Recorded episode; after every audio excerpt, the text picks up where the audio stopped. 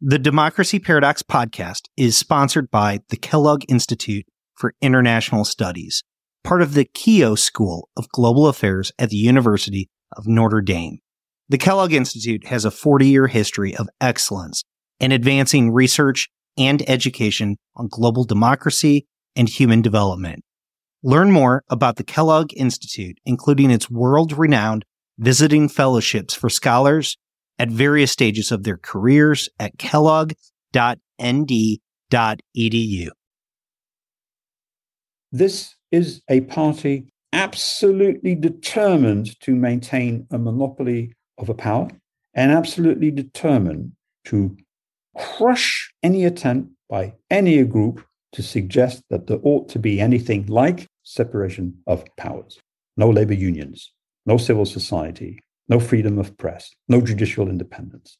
The mere suggestion of it seems to be so offensive that people end up in jail. And that's a constant theme that runs throughout this entire period. Welcome to the Democracy Paradox podcast. This is my daddy.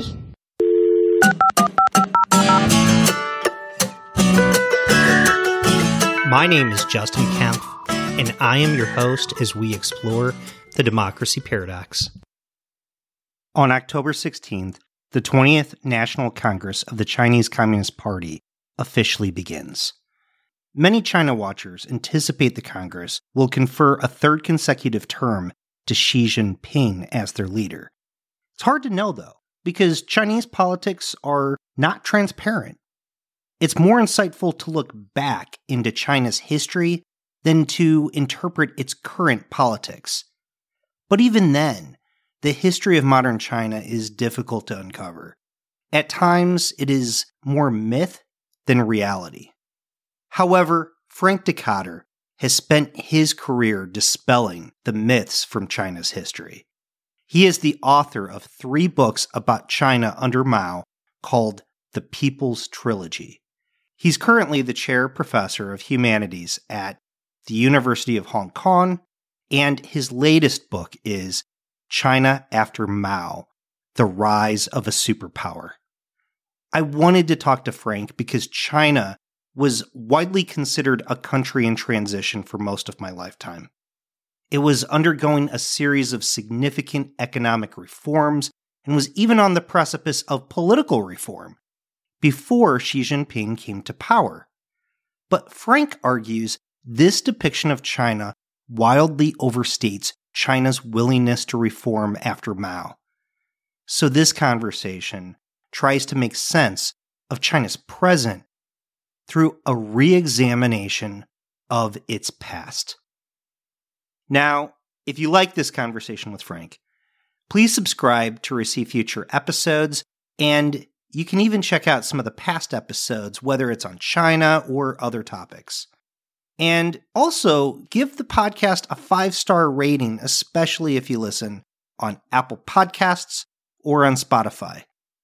Like always, you can find a complete transcript at democracyparadox.com. This is my conversation with Frank Dikötter. Frank Dikötter, welcome to the Democracy Paradox. Thank you for having me.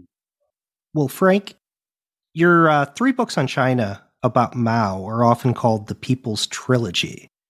It's a fascinating series of books, and it's fascinating to read them because they read as if there is almost no interest in the elites in China whatsoever.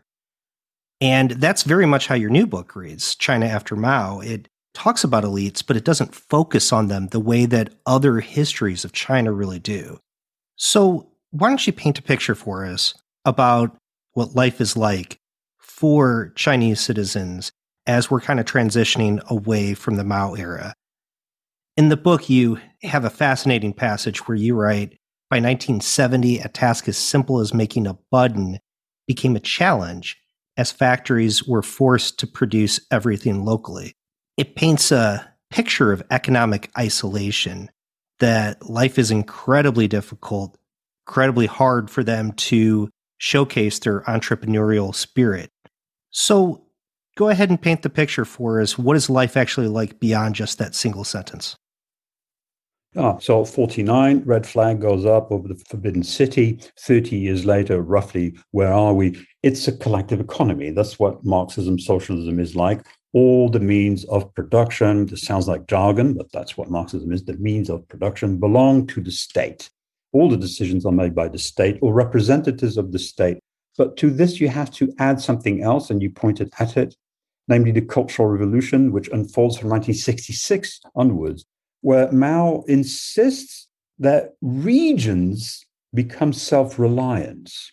So, even within a collectivized economy, or one might even say in particular in a collectivized economy, there might be decisions where a variety of regions are linked up. You know, somebody might decide Shanghai will make the buttons, Guangzhou will make the shirts, and they will be put together in Tianjin. As of course, an enormous waste of time, but that's roughly how it works. And of course, there's somebody who will decide how many buttons and what color shirts and what size shirts. That's a socialist economy. But under Mao, from the Cultural Revolution onwards, 66, he insists on self reliance. In other words, those cities, Guangzhou, Shanghai, Tianjin, Beijing, but also provinces, must produce everything by themselves, which of course is impossible simply because no one region will have all the raw resources, never mind knowledge to carry out some of those quite complicated tasks. So it really becomes a fragmented economy, which on top of that is collectivized.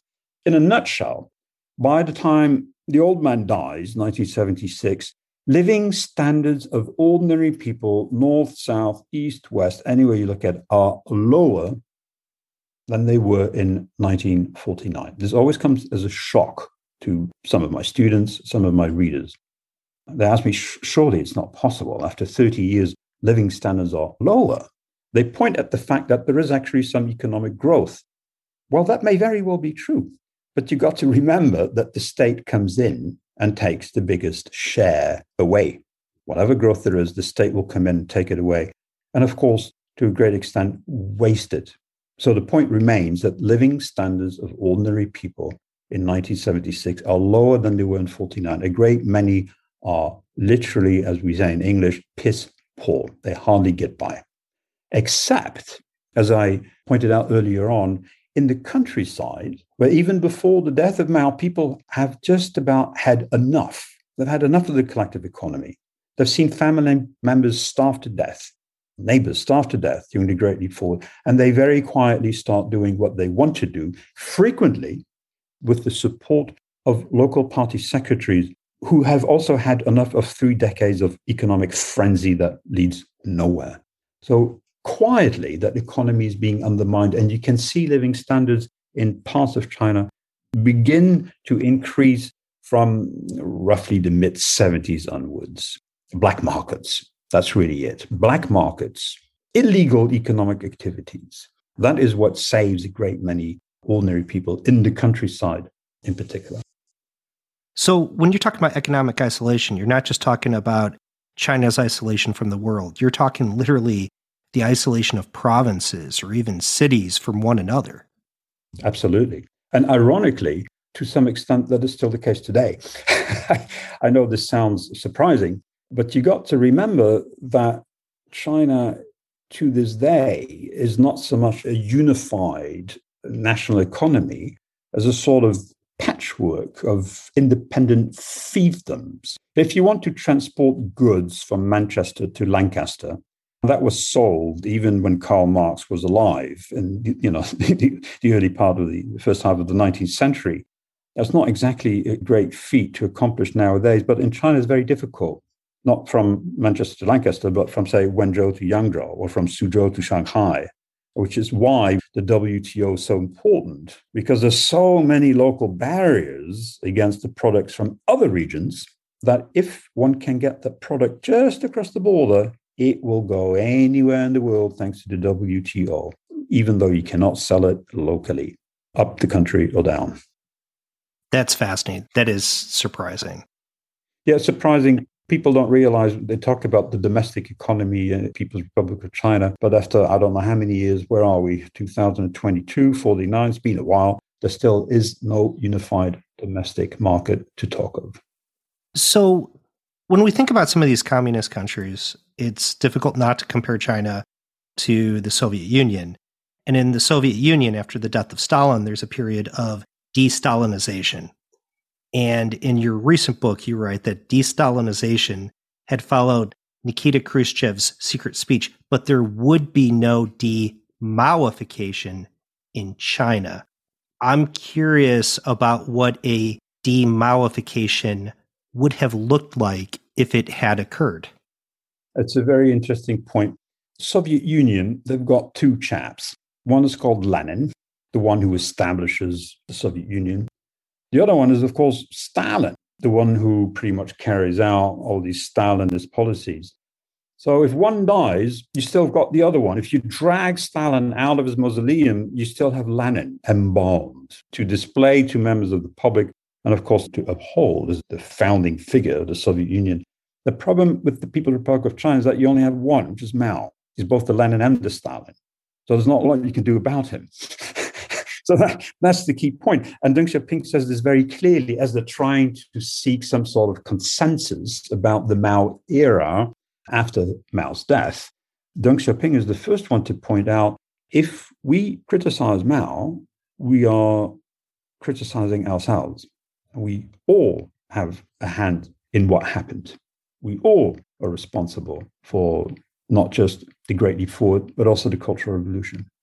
So if we take down Mao Zedong, we damage the standing of our own party. So that's the decision that's being made. We'll keep him up there.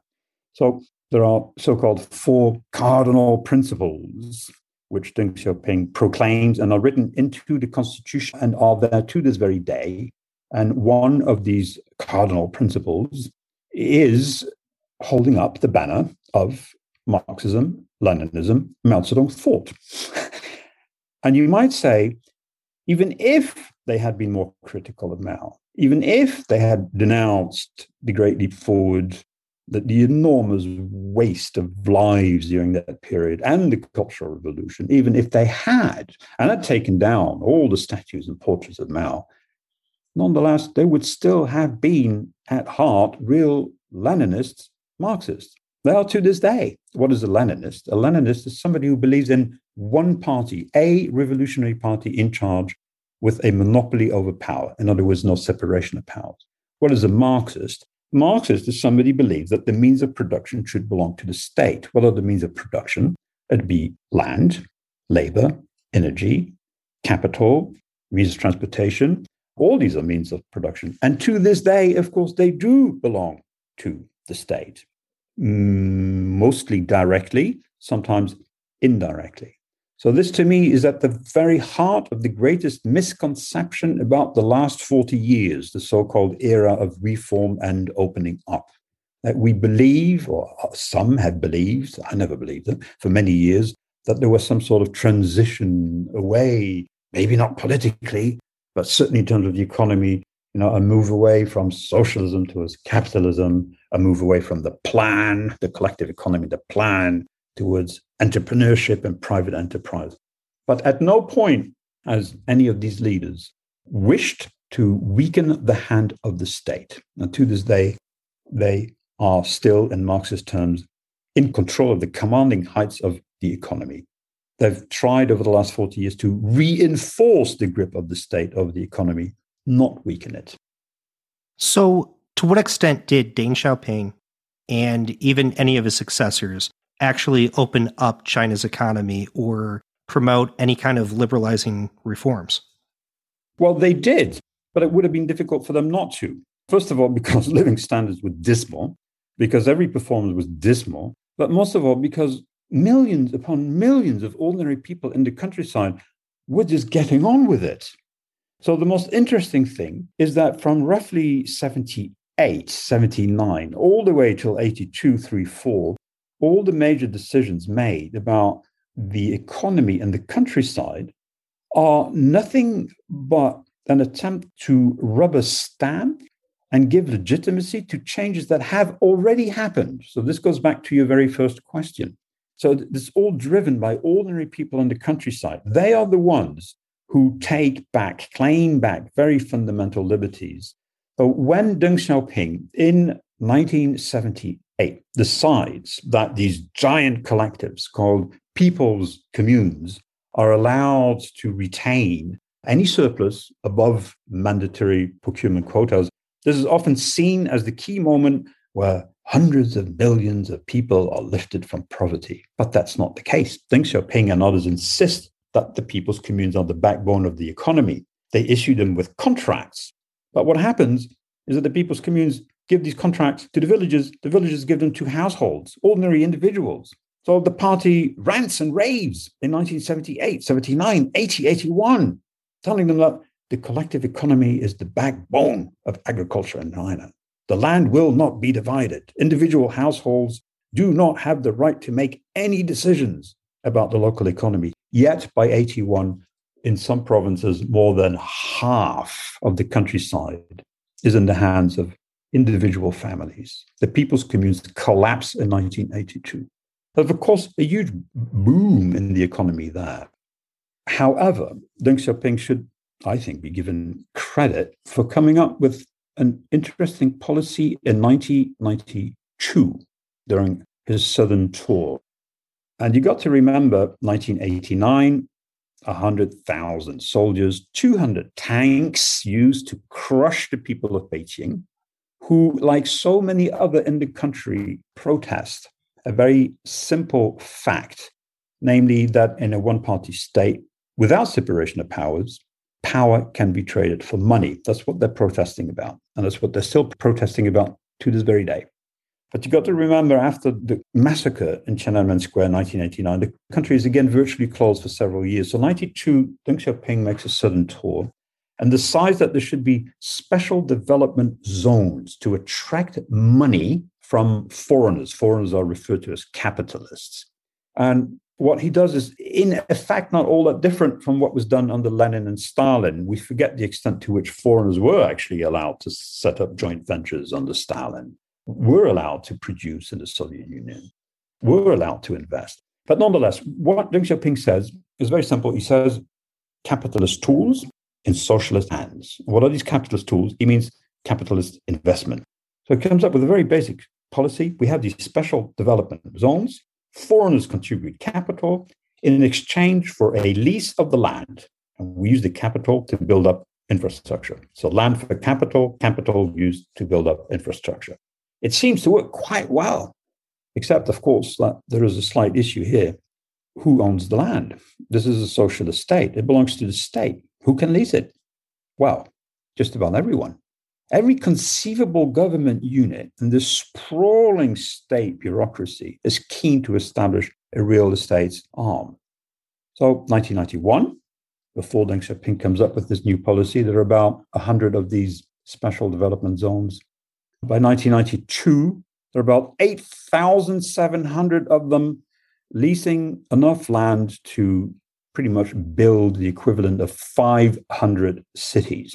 In other words, it's a real rush on land. And who gets the money for all this? Party members. Who pays for it? Ordinary people. Because foreigners, when they invest in these special development zones, are given tax rebates. Of course, tax rebates are paid for by ordinary people. But most of all, all the money that went to the countryside, where village enterprises worked quite well in the 1980s, now goes towards these special development zones along the coast. So the real losers here are ordinary people, the winners are party members. But the point I'm trying to make is that the investment is such that there is overcapacity at every level, even before the Asian crisis kicks in in 1997. You remember 1997, several Asian countries run into difficulties. A lot of the dollars are taken out. In Thailand, the baht collapses. China, from a distance, looks very stable. But here's the point by the turn of the century, the economy is virtually bankrupt. The four state banks are a wash in red. The central coffers are empty. The state enterprises as a whole are unable to generate a profit. China, according to the World Bank, if you trust them, I think the figures are inflated, but if you trust the figures, the World Bank ranks China per capita GDP in 1976 at rank 123 in the world, 123. GDP per capita, big country, lots of people. By the turn of the century, the year 2000, that rank is down to 130. In other words, after 20 years of so called reform and opening up, after all sorts of efforts to pursue growth at all cost, that country still has an economy which is struggling to keep up per capita with the rest of the world. So that's Deng Xiaoping out of the picture. He's dead. He's gone. So the real change, the real moment where China flourishes economically is really three letters.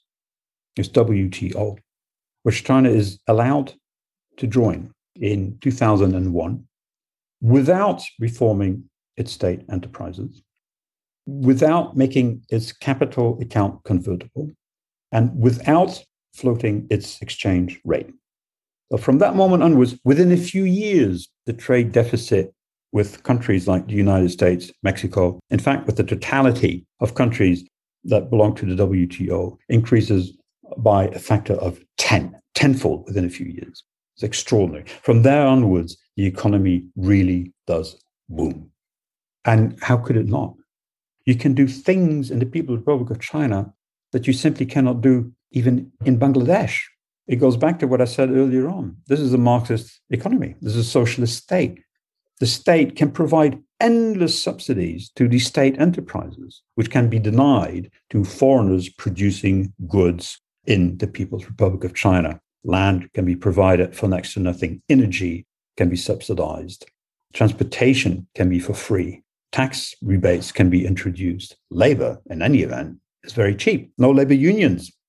So nobody can compete. So the real economic boom dates from the WTO onwards till roughly now. So let's take a step back to uh, Deng Xiaoping one more time, because we talked about the economic implications of some of the reforms, but I don't think that he should get a free pass for the political implications for some of the stuff that he did. I think that the most famous, other than Tiananmen, would be involving the democracy wall. Can you describe what that is and its importance for the history of China? Yes. So, from the very beginning, meaning the moment Mao dies, and a lot of people are hungry for change, democracy, and more specifically, separation of powers to make sure that power cannot be traded for money. And that's the key point. Separation of powers becomes a really important point, not just for a couple of intellectuals and students, but for a great number of people. And they demonstrate first in 1978 by putting up posters on a small bit of wall in Beijing. It's called very rapidly the Democracy Wall. Can you believe it? There's a little bit of space in this country, which is huge. It's a little bit, a tiny bit of wall where people can put up a few posters and they want democracy. They want accountability. They want judicial independence. They want that separation of powers. Deng Xiaoping goes to the United States, charms Americans, apparently not that difficult to do, goes to a rodeo, has a big cowboy hat, and obtains from the Americans the most favored nation status, meaning that China can export for next to nothing its products to the United States of America and also to Japan later on. When he's asked about democracy, he says, look at the democracy wall. Goes back home, 79, this is early 79, crushes the democracy wall, puts people in prison. Key leader Wei Jingsheng, still in Washington to this day, claimed that there should be democracy. He calls it the fifth modernization as opposed to the four modernizations that the party wants. But these people don't disappear. They come back time and again, time and again. Throughout the 1980s, the people who protest and demonstrate. Tiananmen Square, 1989, always the same demands. Sometimes the very same people. Tiananmen Square, 1989, one of the key figures there was a man called Liu Xiaobo. He too, like so many ordinary people, points at a system which is profoundly corrupt because those inside the ranks of the party can trade their power for money and are not affected by issues like inflation or bankrupt uh, bank accounts, etc. Liu Xiaobo protests, thrown into prison. reappears in 1995, protests again. It's a petition with a number of other people, again, pointing out that judicial independence is absolutely essential to prevent corruption from spreading throughout the entire system. He's thrown into jail again. This happens time and again. Of course, he will die eventually in jail as a Nobel Prize. So there is a very constant theme that runs all the way from 76 till now. In fact, you might say from 49 till now.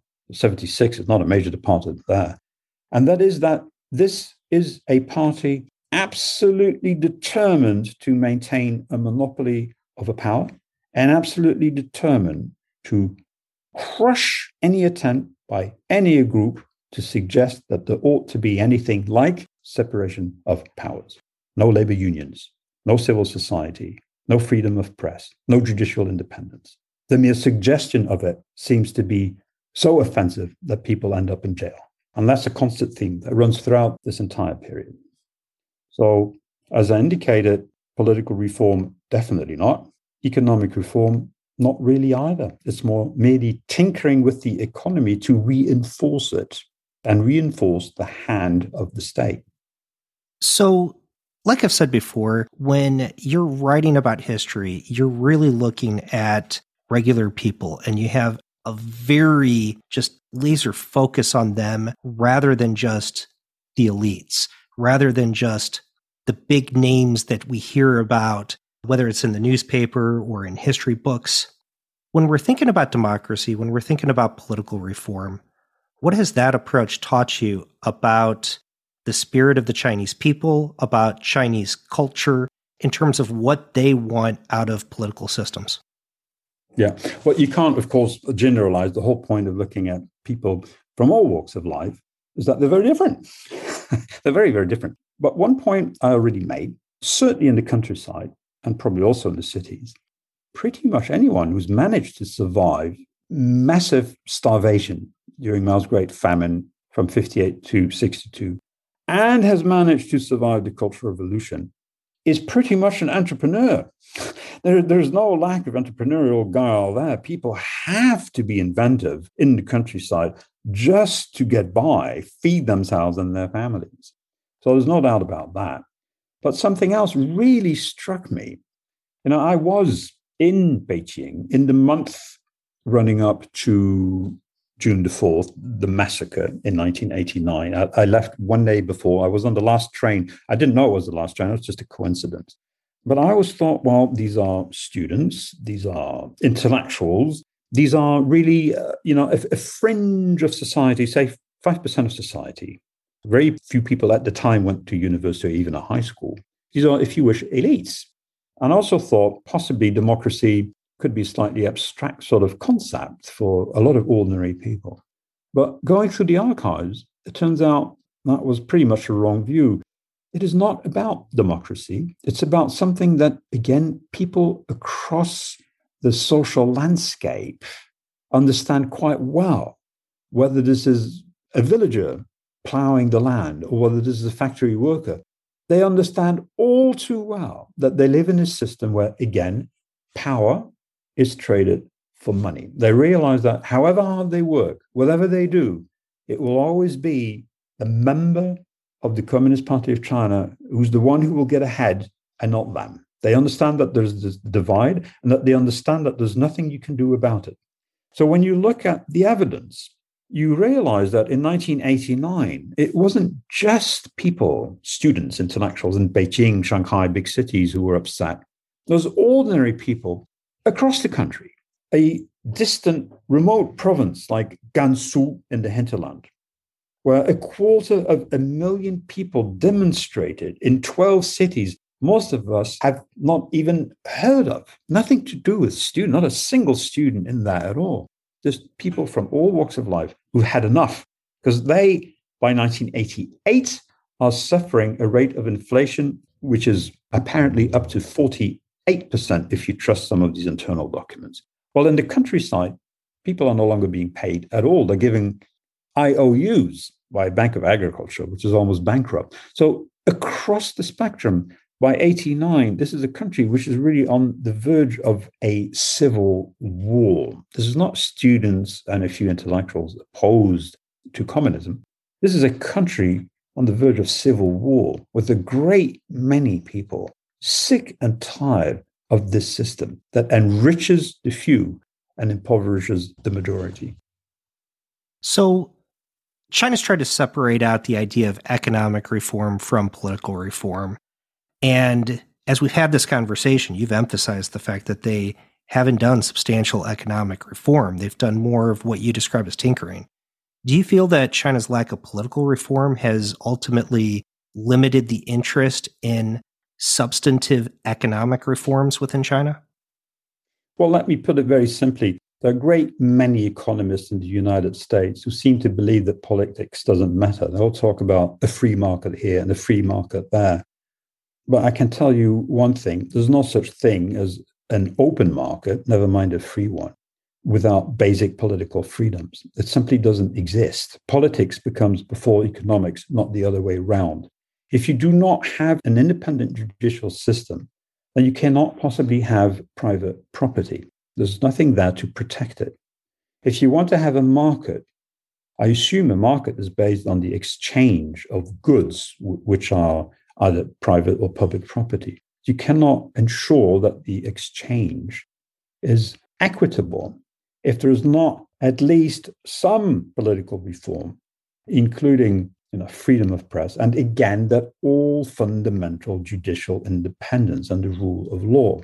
So it's simply incompatible. You, you cannot do anything called economic reform without changing your political system. Otherwise, what you will be doing is just tinkering with the system. And this is what the book indicates that we have thought, I haven't, but a great many of my colleagues have assumed over the last 30 years that there is some attempt to move away from state enterprises towards private enterprises. There's no such thing. The hand of the state enterprises has been reinforced time and again. Already by 2004, three years into the WTO, which many foreigners thought would compel China to abide by the rule, to reform its economy, to get rid of its state enterprises because they wouldn't be competitive enough. By 2004, some 96% of assets of the 500 largest companies are in the hands of the state. Done more, not less. Today is probably even more. So, what I'm trying to say here is very simple politics comes always wherever you are before economics. Capital is supposed to be the key point when it comes to capitalism. But capital is a good. There must be rates of return, there must be interest margin. But in a socialist economy, in a country where the state dominates, where there's no political reform, there's no such thing. There's the party secretary, not the market, who distributes the money. There's the party secretary who allocates the funds, not the market. It's the party secretary who makes all the major economic decisions on the basis of politics. So, one of the ways in which the socialist economy is able to manipulate the markets, if you will, within China is through debt. And you're right about that quite frequently. And to be honest with you, it's a topic that we see time and time again, just even in the current contemporary environment within China. We hear a lot about the state of Chinese debt. Let's just focus on the historical perspective that you're writing within this book. Can you explain how China's using debt to finance its economic growth? Well, you could say it's growth not through enterprise, growth not through economic reform or opening, it's growth through lending.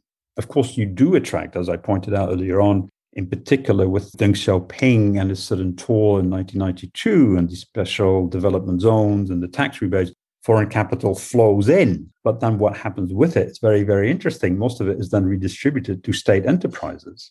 Regardless, again, of market requirements, with oversupply in every sector rampant by already 1996, 97. But the key point really is that there is always that, and it gets heavier and heavier now, normally, if your growth is higher than your debt, you will outgrow the debt. But it's been increasing constantly over the last 40 years. It appeared to be very slow. But when you look at the consequences, even by 1988, You know, you remember in the countryside, farmers were given contracts. They must procure a certain amount of goods under contract and they can keep the surplus and sell it on the market.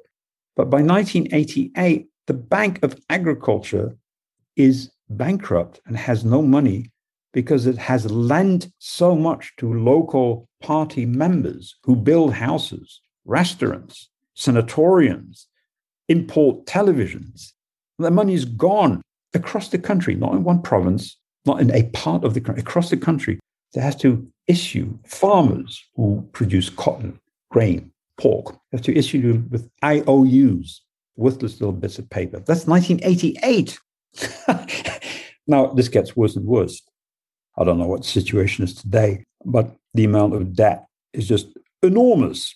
Of course, you can postpone it forever. This is a great trick you can do if you have a socialist economy in which you control the banks. All the banks are state banks. The capital belongs to the state, land belongs to the state. The lending is done according to a dictate from Beijing. So you can postpone that crisis for a very long time. The amazing thing is that in 2008, financial crisis, Lehman Brothers, of course, the leadership stands back and believes that it is witnessing the collapse of capitalism.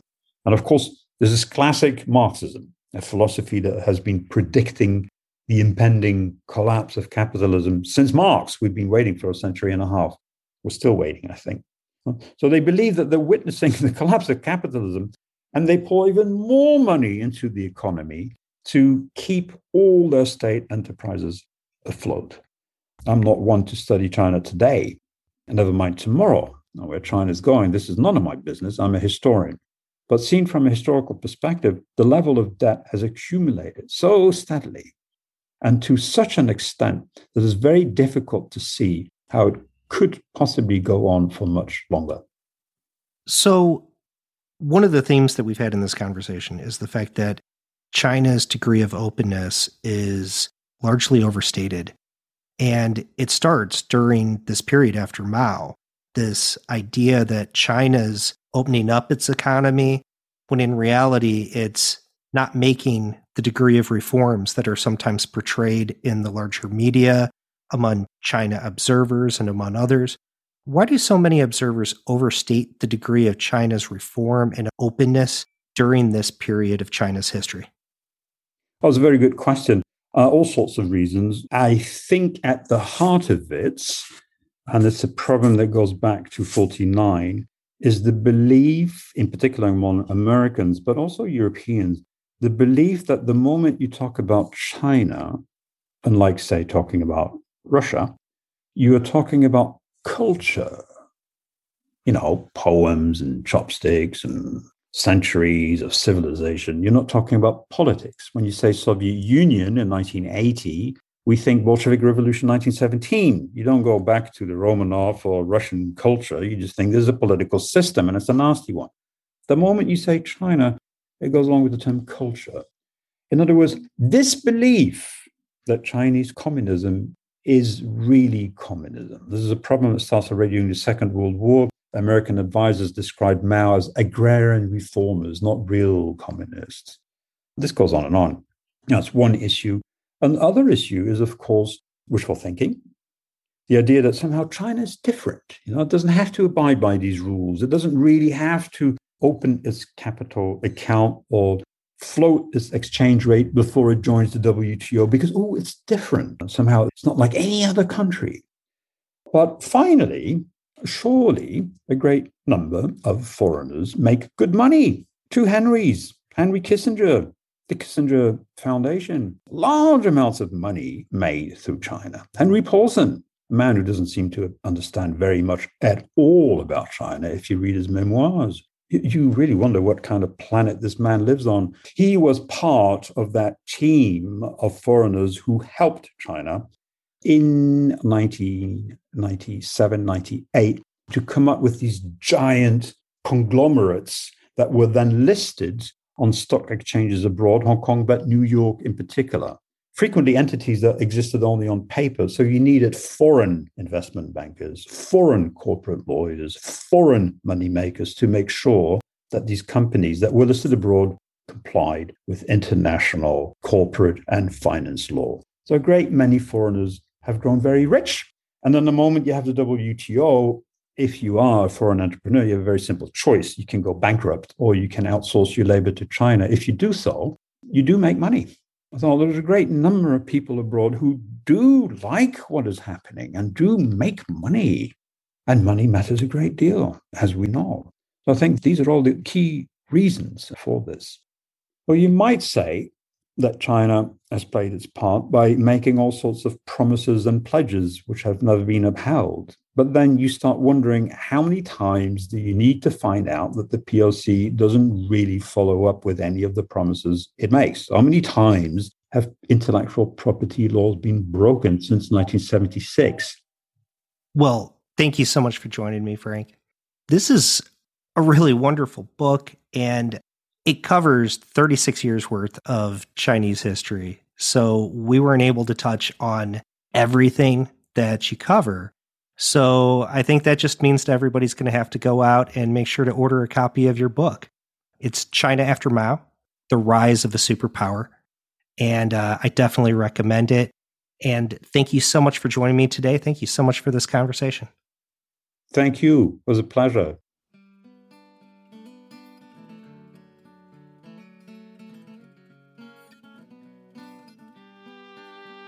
If you are listening to the show, please leave a review. It really does help shows like mine stand out. Also, please share the show with colleagues and friends because word of mouth goes a very long way. Facebook and Twitter are great, but really just talk about it. There's a full transcript at www.democracyparadox.com. Thank you for listening.